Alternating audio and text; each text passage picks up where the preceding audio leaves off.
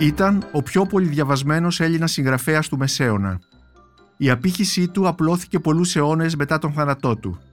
Ήταν ο Μιχαήλ Ψελλός, που έζησε στον 11ο αιώνα, συγκεκριμένα από το 1018 έως το 1078. Για τον Μιχαήλ Ψελλό, τον δημόσιο διανοούμενο, δάσκαλο και συγγραφέα, συζητάμε σήμερα με τον Στρατή Παπαϊωάννου, καθηγητή Βυζαντινής Φιλολογίας στο Πανεπιστήμιο Κρήτης, με αφορμή το βιβλίο του «Μιχαήλ Ψελλός, η ρητορική και ο λογοτέχνης στο Βυζάντιο», που μόλις κυκλοφόρησε από τις Πανεπιστημιακές Εκδόσεις Κρήτης. Είμαι ο Νίκος Μπακουνάκης και είναι ένα ακόμη επεισόδιο της σειράς podcast της LiFO «Βιβλία και συγγραφής». Μπορείτε να μας ακούτε και στο Spotify, στα Google Podcasts και στα Apple Podcasts. Είναι τα podcast της LiFO. Σας καλωσορίζω, κύριε Στρατή Παπαϊωάννου, εδώ στο στούντιο της LiFO, στο κέντρο της Αθήνας, για να κάνουμε μια συζήτηση για το καινούριο σας βιβλίο, μάλλον την ελληνική έκδοση ενός βιβλίου σας που ήδη έχει εκδοθεί στα αγγλικά από το Cambridge University Press πριν από περίπου 8 χρόνια. Ναι. Για τον Μιχαήλ Ψελλό, έναν διανοούμενο της Βυζαντινής εποχής, του 11ου αιώνα, ο οποίος μέσα από τη βιογραφία σας, μέσα μάλλον από το βιβλίο σας, αναδεικνύεται με ένα διαφορετικό τρόπο από αυτόν που ίσως οι περισσότεροι έχουμε αυτή την κοινή άποψη τι είναι ο διανοούμενος στο Βυζάντιο και γενικά αν υπάρχουν διανοούμενοι στο Βυζάντιο. Σας καλωσορίζω λοιπόν και πάλι εδώ στο στούντιο της LiFO. Γεια σας και ευχαριστώ για την πρόσκληση. Είναι χαρά μου. Πριν ξεκινήσουμε για τον Ψελλό και μιλήσουμε για τον Ψελλό, ήθελα να μου πείτε ποια είναι η Κωνσταντινούπολη του 11ου αιώνα. Είναι μια μητρόπολη, είναι μια πόλη σε ακμή, σε παρακμή? Ναι, η Κωνσταντινούπολη του 11ου αιώνα είναι μια πόλη σε μεγάλη ακμή. Είναι αυτή την εποχή ενδεχομένως η πιο σημαντική πόλη στον ευρωπαϊκό χώρο. Μπορεί να συγκριθεί μόνο με αντίστοιχες πόλεις που εκείνη την εποχή βρίσκονται στα χέρια των Αράβων, όπως το Κάιρο, ας πούμε, ή η Βαγδάτη. Είναι μια πόλη που ανθεί, μια πόλη διεθνής, με την έννοια ότι εκεί σειραίουν πληθυσμοί, πρόσωπα, άνθρωποι, ιδέες και αντικείμενα από όλη τη Μεσόγειο, από την Ευρώπη, από την Ασία, και φυσικά είναι μια πρωτεύουσα, μια ισχυρή πόλη με μεγάλη ιστορία πίσω της. Ο 11ος αιώνας, θα σας θυμίσω, είναι για το Βυζαντινό κράτος, του οποίου η Κωνσταντινούπολη είναι η πρωτεύουσα.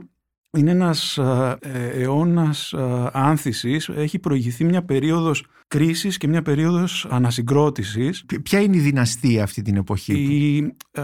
Αν μπορούμε να πούμε, ναι, δυναστεία. Υπάρχει μια αναλλαγή στην εξουσία, είναι αλήθεια, με διάφορους αυτοκράτορες. Η οικογένεια που κυριαρχεί κυρίως στα μέσα του 11ου αιώνα είναι η οικογένεια των Δουκών, την οποία θα διδεχθούν μετά οι Κομνηνοί με τον Αλέξιο Κομνηνό κτλ. Στο τέλος του 11ου αιώνα. Αυτό που έχει σημασία είναι ότι το Βυζάντιο αυτήν την εποχή έχει και σταθεροποιήσει και επεκτείνει τα σύνορά του όχι μόνο στα Νότια Βαλκάνια και τη Μικρά Ασία, που είναι ο ζωτικός χώρος του Βυζαντίου αυτή την περίοδο, αλλά έχει ξανακερδίσει τα εδάφη της Βόρειας Συρίας και συνεχίζει να έχει επιρροή και στην Νότιο Ιταλία. Οπότε όλα αυτά συμβάλλουν στον πλούτο, στην ανάπτυξη της πόλης και φυσικά στην δυναμική επιρροή που ασκεί το Βυζάντιο από την Κωνσταντινούπολη. Επομένως, μια διεθνής και κοσμοπολίτικη πρωτεύουσα. Ναι, κοσμοπολίτικη θα ήταν ο πιο σωστός όρος, όντως, ναι. Ναι. Μέσα λοιπόν σε αυτή την πρωτεύουσα, ποια είναι η θέση του Μιχαήλ Ψελλού? Ναι, ο Ψελλός είναι ένας άνθρωπος ο οποίος προέρχεται, θα λέγαμε, από την μέση τάξη. Τι σημαίνει αυτό? Είναι ένας άνθρωπος ο οποίος δεν είναι ιδιαίτερα πλούσιος από την οικογένειά του. Η οικογένειά του μάλλον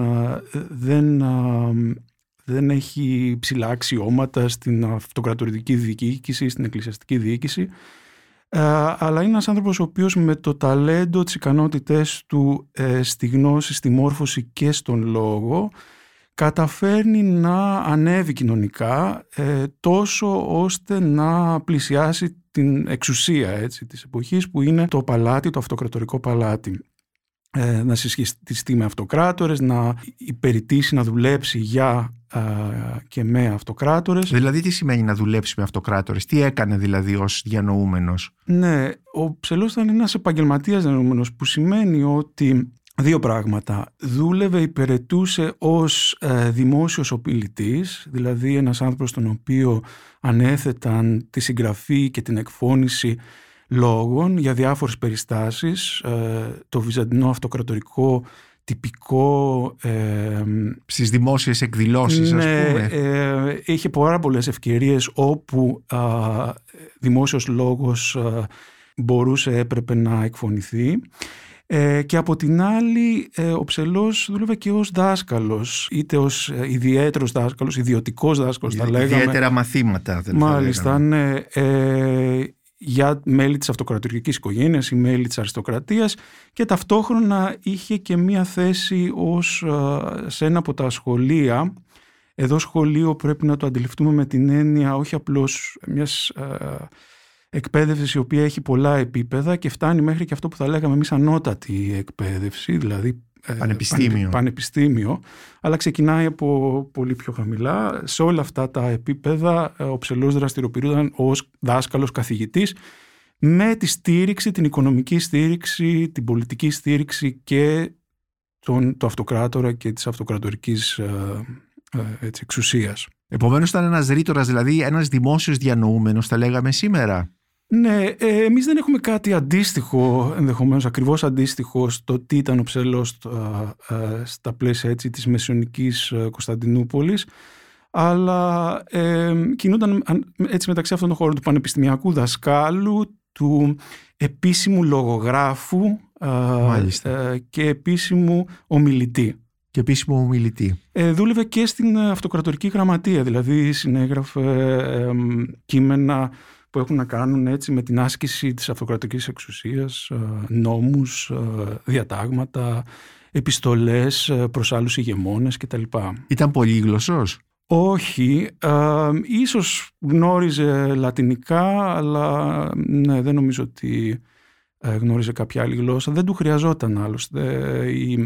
Τα ελληνικά αυτή την εποχή, η ελληνική ιδίως έτσι στο περιβάλλον της Κωνσταντινούπολης, είναι η κυρίαρχη γλώσσα, η γλώσσα την οποία θέλουν όλοι να ξέρουν, ακόμη και αν δεν έχουν μεγαλώσει μιλώντας τη. Και σε αυτά τα σχολεία που διδάσκει, εντός εισαγωγικών το σχολείο, ό,τι διαβάζω στο βιβλίο σας, υπάρχουν μαθητές από πάρα πολλές περιοχές του τότε γνωστού κόσμου, κυρίως της Μέσης Ανατολής, αλλά και από την Δυτική Ευρώπη και από την Ευρώπη. Στα ελληνικά λοιπόν γίνονται και εκεί τα μαθήματα? Ναι. Mm-hmm. Και τι μαθήματα διδάσκονταν? Κοιτάξτε, η Βυζαντινή εκπαίδευση ήταν μια εκπαίδευση αρκετά παραδοσιακή, με την έννοια ότι ήταν επικεντρωμένη σε ένα σώμα κειμένων και σε ένα σώμα γνώσεων που είχαν πολύ μεγάλη ιστορία πίσω τους και πήγαιναν στα προβυζαντινά χρόνια. Έτσι, το curriculum των σπουδών, τα είδη των μαθημάτων που διδασκόνταν οι Βυζαντινοί μαθητές, οι λίγοι σχετικά που είχαν πρόσβαση έτσι στην ανώτερη και ανώτατη εκπαίδευση, είχε διαμορφωθεί στα ρωμαϊκά χρόνια και είχε να κάνει, ξεκινούσε με το βασικό εγγραμματισμό, θα λέγαμε, αυτό που οι Βυζαντινοί ονόμαζαν γραμματική, που βασιζόταν σε μεγάλο βαθμό στην ανάγνωση και ερμηνεία, αυτό που εμείς θα ονομάζουμε σήμερα αρχαία ελληνική κλασική γραμματεία, κυρίως ποίηση αλλά και άλλα κείμενα και φιλοσοφία, και προχωρούσε σιγά σιγά προς το δεύτερο επίπεδο, θα λέγαμε, είναι αυτό που ονόμαζαν η ρητορική εκπαίδευση, που πάλι ήταν μια εντρίφηση και μια μόρφωση που αφορούσε στη διαμόρφωση του σωστού ελληνικού λόγου και μια εκπαίδευση στην ρητορική πειθό, βασισμένη πάλι στα κείμενα των αρχαίων ρητόρων, αλλά και κείμενα της ύστερης αρχαιότητας και της χριστιανικής πλέον γραμματείας, και προχωρούσε στα ανώτερα επίπεδα σε αυτό που οι Βυζαντινοί ονόμαζαν φιλοσοφία, που δεν είχε να κάνει μόνο με τη φιλοσοφία όπως την αντιλαμβανόμαστε σήμερα, δηλαδή μάλλον την αρχαία ελληνική φιλοσοφία όπως την αντιλαμβανόμαστε σήμερα, δηλαδή μόνο με τον Πλάτωνα και τον Αριστοτέλη και τους φιλοσοφικούς τρόπους σκέψης που διαμορφώθηκαν στην ελληνική και μετά ρωμαϊκή αρχαιότητα, αλλά είχε να κάνει και με οτιδήποτε αφορούσε όλο το επιστητό, θα λέγαμε. Δηλαδή οτιδήποτε μπορούσε να είναι γνωστό, να αποτελεί αντικείμενο γνώσης και μόρφωσης. Δηλαδή αφορούσε και αυτό που θα ονομάζαμε εμείς σήμερα θετικές επιστήμες, την ιατρική, ή αφορούσε και την νομική κτλ. Η φιλοσοφία ήταν δηλαδή κάτι ευρύτατο. Επομένως οι Βυζαντινοί καλλιεργούσαν λοιπόν τους, και μάλιστα σε αυτόν τον προχωρημένο αιώνα τον 11ο, καλλιεργούσαν την αρχαία γραμματεία, τη λογοτεχνία, κάτι που έρχεται σε αντίθεση με μια παραδεδειγμένη ιδέα που έχουμε σήμερα, ότι οι Βυζαντινοί κατέστρεψαν τους αρχαίους, την αρχαία γραμματεία και όλα αυτά τα πράγματα. Το βιβλίο σας δηλαδή δείχνει μια μεγάλη γνώση και της λογοτεχνίας και των φιλοσοφικών κειμένων. Ναι, κοιτάξτε, η εικόνα που έχουμε για το Βυζάντιο είναι σε μεγάλο βαθμό παρεξηγημένη.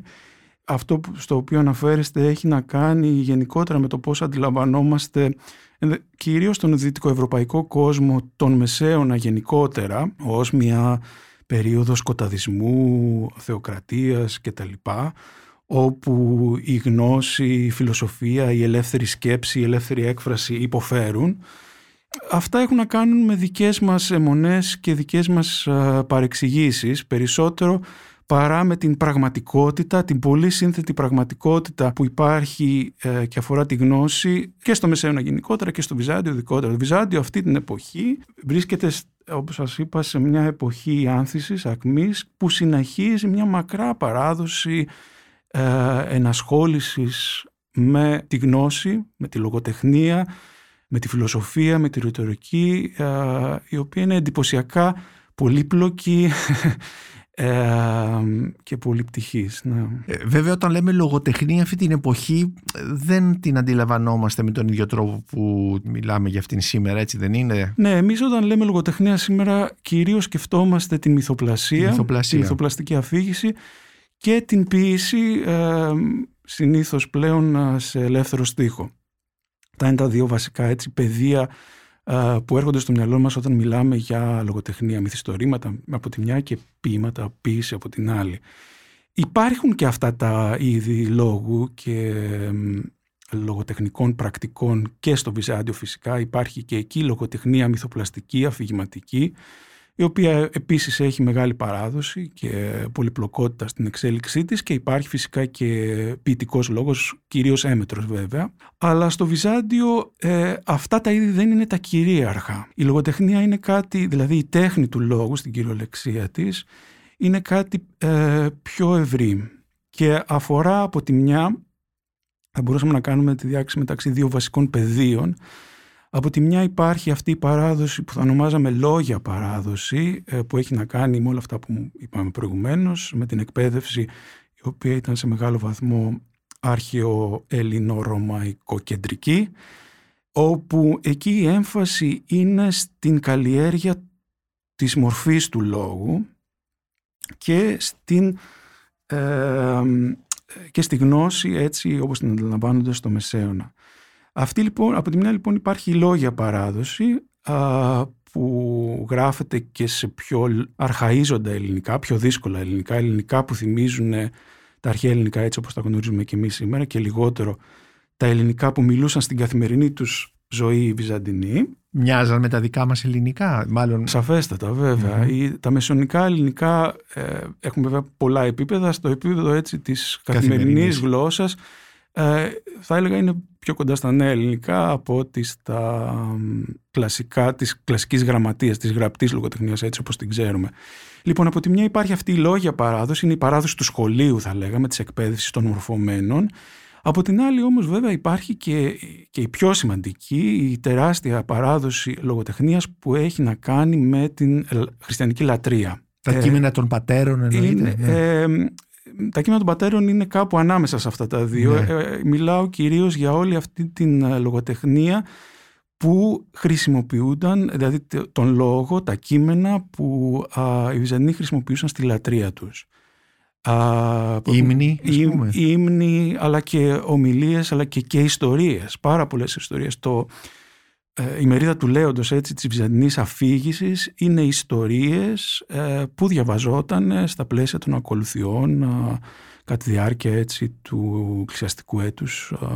Είναι μια τεράστια παράδοση έτσι αφηγηματικής λογοτεχνίας, επίσης σχετικά γνωστή μας. Ναι, αλλά πάρα πολύ σημαντική και πάρα πολύ ενδιαφέρουσα. Τώρα αυτό που είπατε για το άγνωστη, διαβάζοντας το βιβλίο σας συνεχώς εκπλησσόμεθα από πράγματα που δεν ξέρουμε ή και από πράγματα που μπορούμε να τα διαβάσουμε πλέον διαφορετικά και να τα δούμε αλλιώς. Δηλαδή έχει μια ανατρεπτικότητα, θα έλεγα, το βιβλίο. Αλλά ας γυρίσουμε στον Ψελλό. Ναι. Ο Ψελλός φαίνεται ότι ήταν μια μεγάλη διασημότητα στον αιώνα του. Ήταν ένα celebrity και θα ήθελα να διαβάσω μερικές φράσεις που βρίσκω στο βιβλίο σας και που τις έχουν πει είτε σύγχρονοι είτε μεταγενέστεροι. Για τον Ψελλό, ένα από τα πιο καλά φυλαγμένα μυστικά στην ευρωπαϊκή ιστορία, ένα ενδιαφέρον μείγμα λογίου, επιδειξιομανή και εκπροσώπου της πολιτικά και θεολογικά ορθόδοξης τάξης πραγμάτων, μια τυπικά βυζαντινή ψυχή όπου συνυπάρχουν τα υψηλότερα ψυχικά χαρίσματα με την απόλυτη μετριότητα χαρακτήρα σε μια άκρος δυσάρεστη μίξη, και ο ίδιος έχει πει για τον εαυτόν του: «Και εγώ είμαι ένας φτιαγμένος από πολλούς, αλλά αν κάποιος διαβάσει τα βιβλία μου, πολλοί μπορεί να προκύψουν από τον ένα». Τι σημαίνει αυτό, ποιος ήταν τελικά αυτός? Ναι, κοιτάξτε, ο Ψελλός, καταρχήν πρέπει να έχουμε στο μυαλό μας ότι σε σύγκριση με τους περισσότερους έτσι ομότεχνους του, δηλαδή άλλους βυζαντινούς λογίους συγγραφείς όλων των αιώνων της βυζαντινής ιστορίας, δηλαδή από τον 4ο μέχρι τον 15ο αιώνα, είχε την τύχη να βρει έτσι ένα αναγνωστικό κοινό το οποίο έδειξε μεγάλο ενδιαφέρον στο να διατηρήσει τα κείμενά του, με αποτέλεσμα να έχουμε πάνω από 1.000 τίτλους κειμένων που σώζονται, που αποδίδονται στον Ψελλό. Μιλάμε δηλαδή για ένα τεράστιο έργο, ακόμη και με μεσαιωνικά έτσι κριτήρια. Από την άλλη είναι ένα έργο ενός συγγραφέα του 11ου αιώνα που αυτό είναι μια σπάνια περίπτωση από αυτήν την άποψη, με την έννοια ότι δεν είναι ελάχιστα συγκριτικά τα κείμενα που σώζονται από άλλους σύγχρονους του. Όλο αυτό έχει δημιουργήσει μια εικόνα και για τον ίδιο, μια πολύπλοκη εικόνα και για τον ίδιο, αλλά και μια ιδιαίτερα ψελλική, θα λέγαμε, εικόνα του 11ου αιώνα. Δηλαδή εννοείται μέσα από την οπτική του Ψελλού. Αντιλαμβανόμαστε πολύ συχνά στη βυζαντινολογική ιστοριογραφία, βλέπουμε τον 11ο αιώνα μέσα από τα μάτια του Ψελλού, κυρίως γιατί δεν έχουμε τη δυνατότητα να τα δούμε από πολλές άλλες οπτικές. Χωρίς αυτό να σημαίνει βέβαια ότι δεν υπάρχουν και άλλα κείμενα του 11ου αιώνα, φυσικά και υπάρχουν. Απλώς ο Ψελλός κυριαρχεί, είναι με κυρίαρχη μορφή, και εξαιτίας του ότι είναι όντως ένας πραγματικά δεξιοτέχνης του λόγου, ένας ταλαντούχος συγγραφέας, είναι ένας συγγραφέας που έχει προσελκύσει και το ενδιαφέρον, και επειδή έχει γράψει σχεδόν για τα πάντα με τα οποία θα μπορούσε να ασχοληθεί ένας μεσαιωνικός άνθρωπος, είναι ένας συγγραφέας... Δηλαδή αυτά τα πάντα ήταν τι ακριβώς? Ναι... Από τη μια ήταν ένα πρότυπο, θα λέγαμε, τέχνης του λόγου, δηλαδή τον διάβαζαν για να μάθουν ύφος, το πώς μιλάει σωστά και ελκυστικά και πιστικά κανείς. Ήταν δηλαδή ένα απολαυστικός συγγραφέας. Ήταν ένας συγγραφέας, ναι, απολαυστικός και πρότυπο ιδανικής έκφρασης λόγου. Από την άλλη έχει κείμενα που αφορούν, για παράδειγμα, την ερμηνεία βασικών κειμένων για τους Βυζαντινούς, ξεκινώντας από τα ιερά κείμενα της Καινής και της Παλαιάς Διαθήκης, αλλά επεκτείνεται σε κείμενα όπως, για παράδειγμα, αυτό που είπατε και προηγουμένως, πατέρων της Εκκλησίας, κυρίως του Γρηγόρη του Ναζιανζινού, που ήταν έτσι ένας συγγραφέας κομβικός, ίσως ο πιο σημαντικός Βυζαντινός συγγραφέας, που σώζεται και φυσικά πιο σημαντικός για τους ίδιους τους Βυζαντινούς. Δηλαδή δίδασκε θεολογία, δίδασκε φιλοσοφία, έχει κείμενα που ασχολούνται, όπως σας είπα, με νομική, με ιατρική, με τις απόκριφες επιστήμες, την απόκριφη γνώση, τη μαγεία, την αλχημία. Έχει κείμενα που αφορούν, θα λέγαμε εμείς σήμερα, την ανθρωπολογία, κείμενα που αφορούν την ζωολογία, την βιολογία, οτιδήποτε. Την καθημερινότητα, την καθημερινή ζωή. Και την καθημερινότητα, ναι. Τα κείμενά του, αυτά κυρίως θα ενδιαφέρουν εμάς και όχι τόσο τους Βυζαντινούς αναγνώστες ενδεχομένως, αλλά ναι, έχει για παράδειγμα, σώζονται πάνω από 500 επιστολές, στις οποίες παρελάβει έτσι ολόκληρη έτσι, η γκάμα των ανθρώπων που ζούσαν και δρούσαν στην Κωνσταντινούπολη και στο Βυζάντιο της εποχής του, από απλούς μοναχούς, από φτωχές κύρες, από δούλους μέχρι αριστοκράτες. Δηλαδή μπορούμε να δούμε την κοινωνία της εποχής του. Ναι, ναι, τα κείμενά του είναι πολύ σημαντικά από αυτήν. Και προσέγγιζε και θέματα έτσι, ας πούμε, ταμπού, δηλαδή ερωτικών σχέσεων, όλα αυτά τα πράγματα. Ναι, κοιτάξτε, σαφέστατα. Δηλαδή έχουμε και αφηγήσεις που αφορούν έτσι περιγραφές ερωτικών σχέσεων και αναφορές σε αυτές, αλλά και έχουμε και θεωρητική σκέψη για τον έρωτα, πώς λειτουργεί, πώς δημιουργείται, πώς γεννιέται, πώς αναπτύσσεται, πού οδηγεί, πώς χαλιναγωγείται, πώς αλληγορείται, πώς μετατρέπεται σε κάτι θετικό. Άλλωστε για τους Βυζαντινούς, και ο Ψελλός δεν είναι εξαίρεσης σε αυτό, για πολλούς Βυζαντινούς ο έρωτας είναι και το πιο σημαντικό συναίσθημα.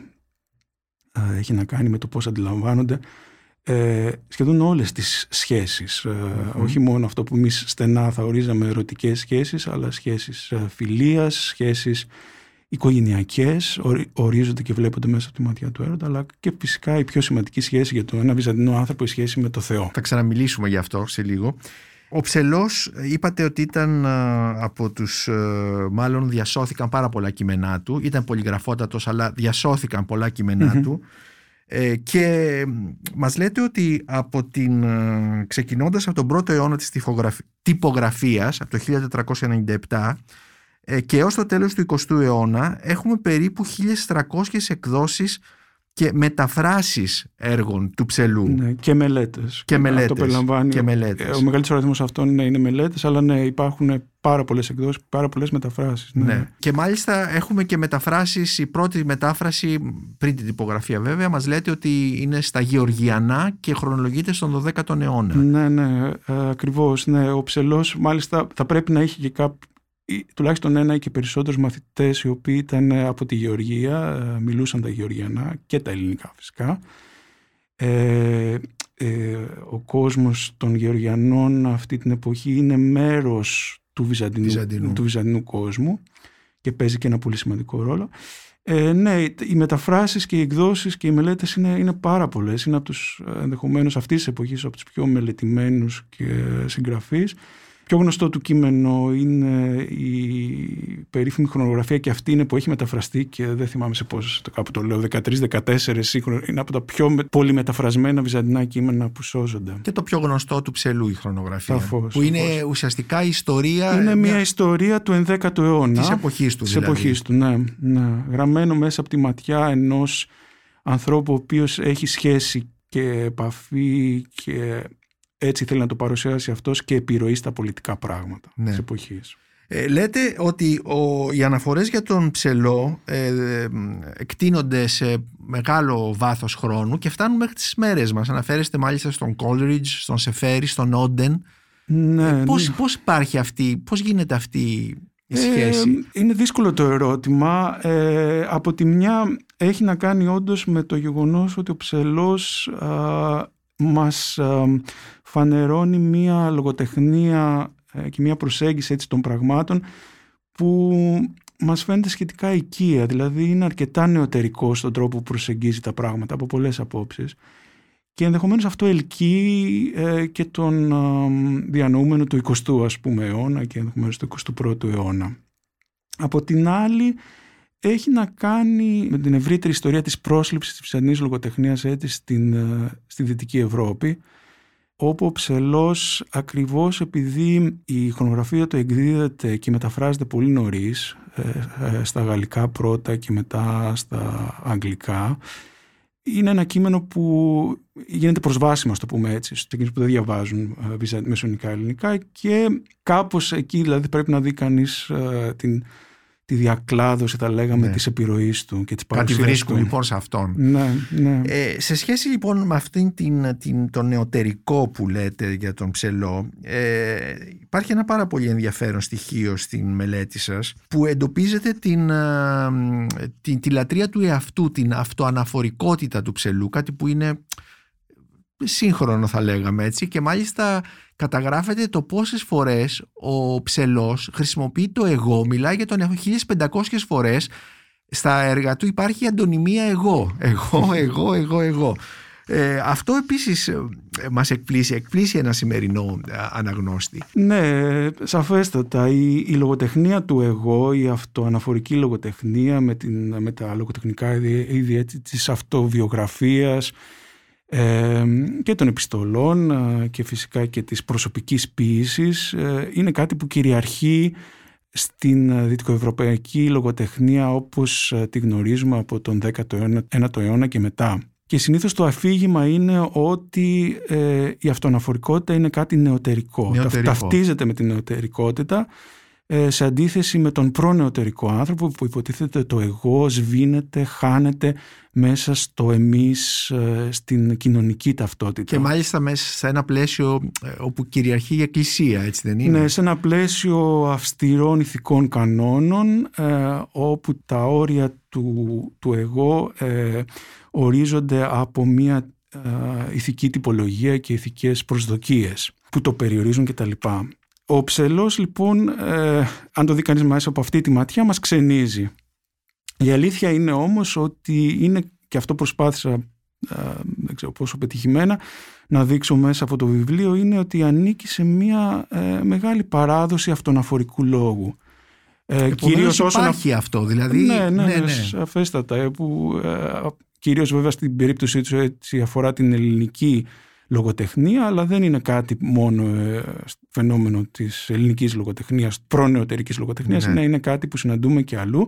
Ο Ψελλός βέβαια βρίσκεται, θα λέγαμε, στην κορυφή αυτής της παράδοσης με την έννοια του πόσο αυτοαναφορικός είναι και επίσης το πώς χτίζει τις εικόνες του εγώ που μας παρουσιάζει. Από αυτή την άποψη είναι και μια ιδιαίτερη περίπτωση. Δηλαδή είναι και μια τυπική περίπτωση που σπάει έτσι αυτήν την αντίληψη που έχουμε για την προνεωτερική λογοτεχνία γενικότερα και την βυζαντινή ελληνική λογοτεχνία ειδικότερα, αλλά και μια μορφή που δεν είναι τυπική, μια εξαίρεση. Είναι μια εξαίρεση λοιπόν. Πώς ζούσε ο Ψελλός? Μαθαίνουμε από το βιβλίο σας ότι είχε μια κόρη που πέθανε, είχε επίσης υιοθετήσει κάποια άλλη κόρη, δηλαδή ποια ήταν, μπορούμε να δούμε αυτό τον μικρό κόσμο της οικογένειας του Ψελλού? Ψελλός πριν απ' όλα είναι ψευδό, είναι ένα παρονύμιο κατά κάποιο τρόπο. Ναι, ακριβώς. Είναι ένα παρονύμιο που γίνεται επίθετο. Ναι. Αυτή την εποχή είναι η εποχή που εμφανίζονται τα επίθετα ή μάλλον που εδραιώνεται η χρήση των επιθέτων στο Μεσαίωνα. Ξεκινάει λίγο νωρίτερα βέβαια, αλλά μέχρι τον 10ο αιώνα πλέον γίνεται ένα σταθερό στοιχείο ιδίως των ανώτερων κοινωνικά τάξεων. Λοιπόν, ο Ψελλός, επειδή μας λέει αρκετά για τον εαυτό του, πολλά έχουν και αυτοβιογραφικό χαρακτήρα, ξέρουμε αρκετά για την οικογένειά του. Ήταν παντρεμένος. Ναι, προφανώς. Είναι πολύ περίεργο και ενδιαφέρον ότι δεν αναφέρει πουθενά, δεν ξέρουμε το όνομα της γυναίκας του. Και δεν είμαστε 100% σίγουροι, τουλάχιστον εγώ μάλλον ήταν, αλλά αν ήταν όντως παντρεμένος, γιατί αυτή την εποχή υπάρχει και η πρακτική της υιοθεσίας, τέλος πάντων, όπου κάποιος αναλαμβάνει να του προστάτη. Λέτε όμως ότι είχε μια βιολογική κόρη.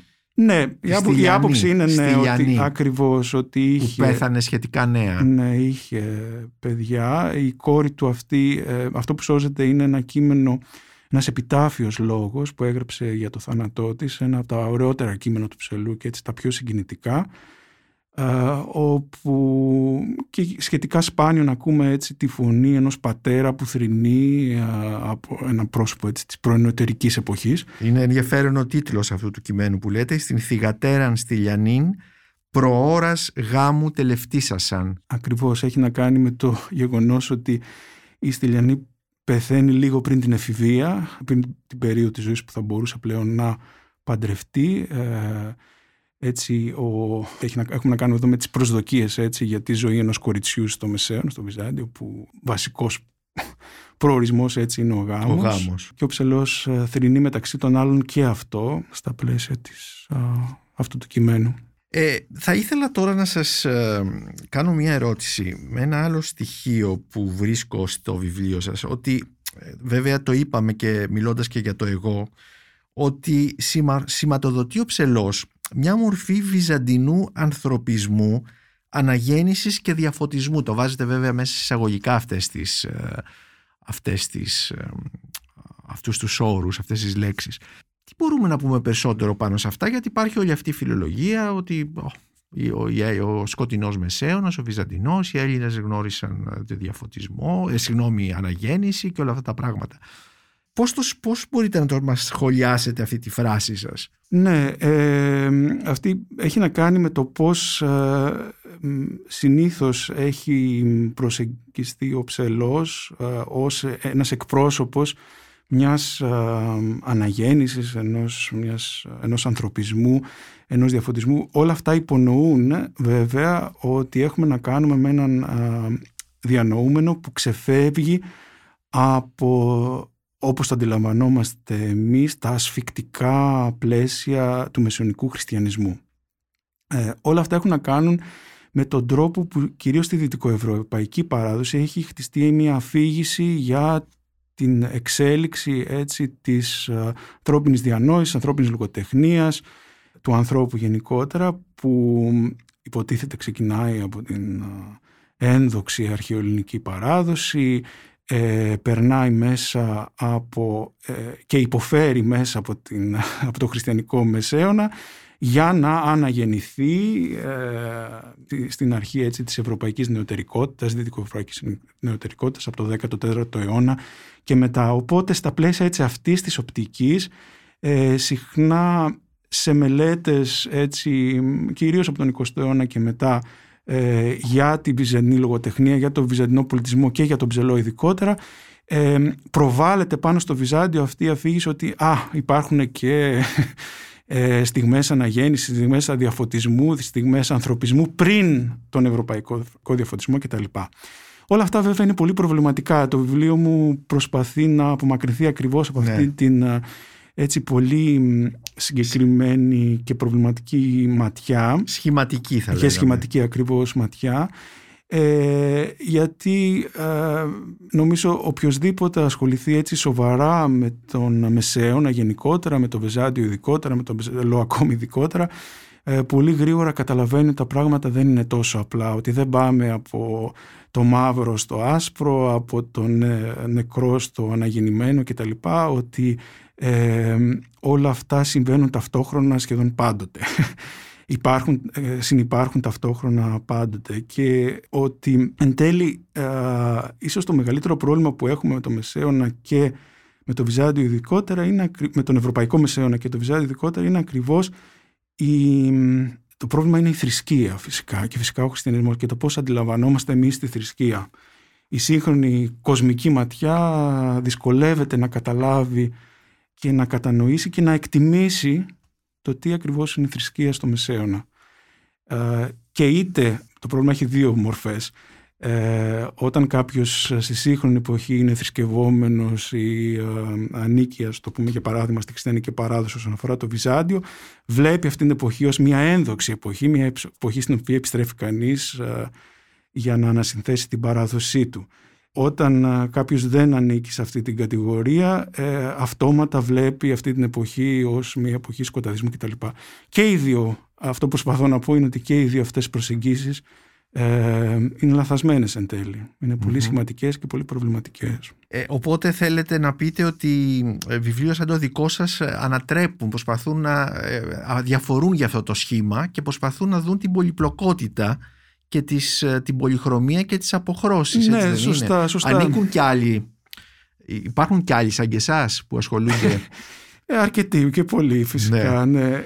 Έλληνες στην Ελλάδα εννοώ, ή και οι Βυζαντινές σπουδές σήμερα σε ποιο στάδιο βρίσκουν, μάλλον ποια είναι η υγεία τους, ποια είναι η κατάστασή τους? Πολύ καλή ερώτηση. Κοιτάξτε, καταρχήν να πω πρώτα έτσι εισαγωγικά ότι το βιβλίο μου δεν γράφεται έτσι με μια αίσθηση πολεμικής όπου προσπαθώ να καταρρίψω ακριβώς τους προηγούμενους. Η αλήθεια είναι ότι αυτό που με απασχολεί εμένα είναι να κατανοήσω.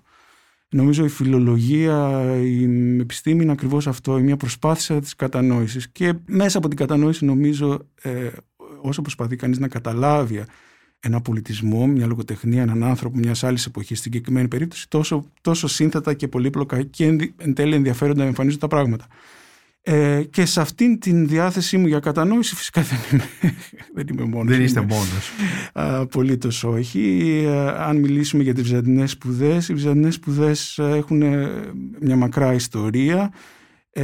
Η ενασχόληση δηλαδή με την Βυζαντινή ιστορία, με τη Βυζαντινό πολιτισμό, με τη Βυζαντινή λογοτεχνία έχουν μια μακρά ιστορία και αυτή τη στιγμή νομίζω ότι, επειδή μιλήσατε με όρους υγείας, θα έλεγα ότι είναι καλά. Αν όχι πολύ καλά.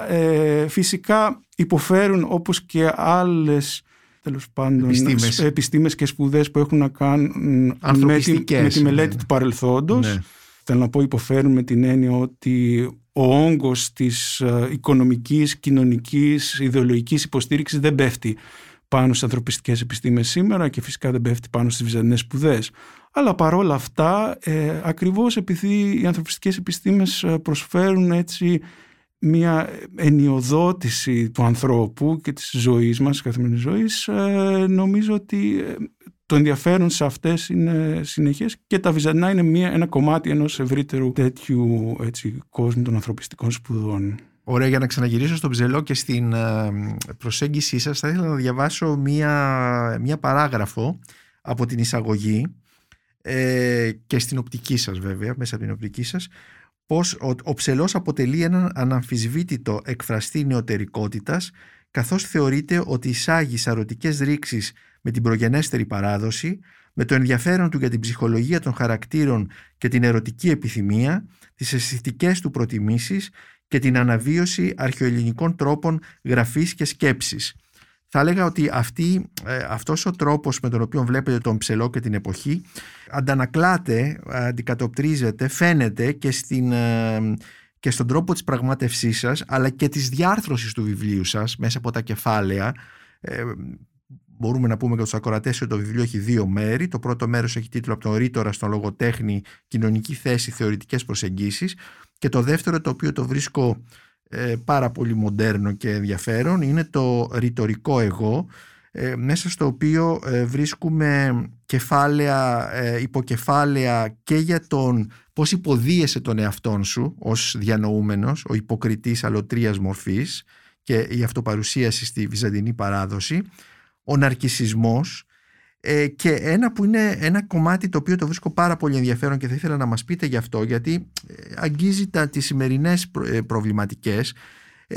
Η Βυζαντινή γραμματική του φύλου, όπως την ονομάζεται, και πώς ένας συγγραφέας, για παράδειγμα έχω σημειώσει εδώ μία μικρή, αν θέλετε, ένα μικρό απόσπασμα, πώς ένας συγγραφέας περνάει και μέσα από τα κείμενά του, πώς ένα κείμενό του το θεωρεί ανδροπρεπές ή πώς το θεωρεί ότι πλησιάζει πιο πολύ στην γραμματική του θήλεως. Ναι. Πείτε μας λίγο γι' αυτό. Λέει, ας πούμε, ο Ψελλός, αν και ικανός, λέτε, να υιοθετήσει τη φιλοσοφική ανδροπρέπεια, όταν υπάρχει ανάγκη δηλώνει φύση θήλης. Τι σημαίνει αυτό? Ναι, κοιτάξτε, έχει να κάνει με ένα κυρίως λογοτεχνικό παιχνίδι, όπου οι αντιλήψεις για την αρενοπότητα, για την ανδρεία, για την θηλυκότητα, για την θηλίτητα χρησιμοποιούνται δημιουργικά για να κατασκευαστούν διαφορετικές εικόνες του εγώ. Το πρόβλημα του κοινωνικού φύλου, η γραμματική του φύλου όπως το λέω στο βιβλίο, είναι φυσικά ένα κεντρικό στοιχείο του πώς και χτίζεται η υποκειμενικότητα γενικά και η λογοτεχνική υποκειμενικότητα ιδιαίτερα. Και δεν αφορά φυσικά μόνο τον Ψελλό ή την Βυζαντινή λογοτεχνία, αλλά οποιαδήποτε έτσι, λογοτεχνία, οποιασδήποτε εποχής. Η λογοτεχνική υποκειμενικότητα από τη φύση της, από μόνη της φυσικά μπαίνει και σε αυτά τα χωράφια της του κοινωνικού φύλου, της βασικής διάκρισης, έτσι, μεταξύ ανδρών και γυναικών. Εδώ λοιπόν ο Ψελλός, πάλι αυτό που προσπαθώ έτσι να καταλάβω είναι, έχει όντως αρκετά σημεία, αρκετές αναφορές έτσι, για τον εαυτό του, όπου παίζει ανάμεσα στην ανδρική φύση του, είναι φυσικά άντρας, αλλά στο γεγονός, και από την άλλη στο γεγονός ότι είναι πολύ ευαίσθητος, ότι δείχνει τέλος πάντων, εκφράζεται με τρόπους που για την εποχή του θα μπορούσαν από τους αναγνώστες του, από τους ακροατές του, από τους συγχρόνους του, μπορούσαν να θεωρούνταν στοιχεία και χαρακτηριστικά μιας γυναικείας συμπεριφοράς, μιας θηλυκής συμπεριφοράς. Λοιπόν, ξεκινώντας από αυτές τις αυτοαναφορές, προσπάθησα... Ήταν πρωτοφανές αυτό για την εποχή, αυτή η σχέση. Ακριβώς, ναι, αυτό προσπάθησα να δω. Η αλήθεια είναι πως όχι. Και πάλι έχουμε να κάνουμε με μια μεγάλη παράδοση λογοτεχνίας που ξεκινάει από την κλασική, την ελληνιστική, τη ρωμαϊκή ελληνική λογοτεχνία και περνάει και φυσικά στο Βυζάντιο, όπου τα όρια μεταξύ του άντρα και της γυναίκας συνεχώς αναδιαπραγματεύονται, συνεχώς αποτελούν αντικείμενο και αναζήτησης και προβληματισμού, αλλά και λογοτεχνικού παιχνιδιού, όπως συμβαίνει, όπως είπαμε, και σε πολλές άλλες λογοτεχνίες φυσικά. Έτσι, για παράδειγμα, στα πλαίσια της βυζαντινής φιλοσοφικής και θεολογικής σκέψης, ίσως θα μας ξενήσει αυτό, αλλά είναι πολύ ενδιαφέρον ότι θα λέγαμε στην κορυφή έτσι, της αντίληψης για την ιδανική ανθρωπότητα, για τον ιδανικό άνθρωπο, βρίσκεται φυσικά μία γυναίκα. Και ταυτόχρονα, αυτή είναι φυσικά η μητέρα του Θεού, η Παναγία, αλλά ταυτόχρονα, αν βλέπαμε αυτή την κλίμακα, μια ανθρωπολογική κλίμακα στη βυζαντινή οπτική, στο ακριβώς αντίθετο άκρο βρίσκεται πάλι μια γυναίκα, η Εύα. Αυτό το παιχνίδι λοιπόν, ή μάλλον αυτός ο προβληματισμός για τον ιδανικό άνθρωπο μέσα από τη ματιά της διαφοράς του φύλου, είναι κάτι που διατρέχει όλη τη βυζαντινή λογοτεχνία και τη βυζαντινή σκέψη και έχει πάρα πολλές εκφράσεις. Ο Ψελλός λοιπόν εντάσσεται μέσα σε ένα ευρύτερο πράγμα, ένα ευρύτερο κλίμα και ακριβώς επειδή είναι ένας άνθρωπος ο οποίος έχει όλη αυτή την πραγματικά εντυπωσιακή μόρφωση και έχει στο μυαλό του, μπορεί να πάει από τον Πλάτωνα στον Παύλο, από τον Γρηγόριο το Θεολόγο στον Λουκιανό, από τον Όμηρο στον Πλωτίνο κτλ. Όπου υπάρχει μια πραγματικά πολύπλοκη και πλούσια παράδοση αντίληψης για το φύλο. Όλα αυτά αναλόγως στην περίσταση τα φέρνει στο προσκήνιο και για να πετύχει τους δικούς του ρητορικούς ή οποιοσδήποτε άλλους στόχους και σκοπούς, να παίξει με τα όρια τους, να ξανασκεφτεί τα όρια μεταξύ άντρας και γυναίκας, ακόμη και στο επίπεδο της αυτοαναφορικότητας, που είναι πραγματικά εντυπωσιακό από αυτή την άποψη. Τελικά, μήπως αυτός ο πρωτοπρόσωπος λόγος, το εγώ και το παιχνίδι με τις ταυτότητες φύλου, είναι που κάνει τον ρήτορα Ψελλό λογοτέχνη? Και αυτό, ναι. Η λογοτεχνία στο Βυζάντιο γράφεται κατά κύριο λόγο από άντρες. Οπότε η αντρική ματιά κυριαρχεί, αλλά ταυτόχρονα οι πιο βασικοί, οι πιο ενδιαφέροντες χαρακτήρες είναι συνήθως γυναίκες. Και ακριβώς επειδή ο Ψελλός το φέρνει αυτό πάρα πολύ στο προσκήνιο, ενδεχομένως θα μπορούσε να πει κανείς ότι όντως είναι ένα από τα στοιχεία που τον φέρνουν πιο κοντά στη λογοτεχνία έτσι όπως την αντιλαμβανόμαστε εμείς και ξεπερνούν έτσι τα όρια της ρητορικής όπως την αντιλαμβάνουν τη Βυζαντινή. Στρατή Παπαϊωάννου, σε ευχαριστώ πάρα πολύ για αυτή τη συζήτηση που μας βοηθάει να γνωρίσουμε μια εποχή, τον 11ο Βυζαντινό αιώνα, μέσα από ένα σημαντικό διανοούμενο, δημόσιο διανοούμενο, ρήτορα, συγγραφέα, λογοτέχνη, τον Μιχαήλ Ψελλό. Εγώ σας ευχαριστώ. Είμαι ο Νίκος Μπακουνάκης και ήταν ένα ακόμη επεισόδιο της σειράς podcast της LiFO, βιβλία και συγγραφής, με καλεσμένο τον καθηγητή Βυζαντινής Φιλολογίας στο Πανεπιστήμιο Κρήτης, Στρατή Παπαϊωάννου, για το βιβλίο του Μιχαήλ Ψελλός, η ρητορική και ο λογοτέχνης στο Βυζάντιο, που κυκλοφορεί από τις Πανεπιστημιακές Εκδόσεις Κρήτης. Μπορείτε να μας ακούτε και στο Spotify, στα Google Podcasts και στα Apple Podcasts.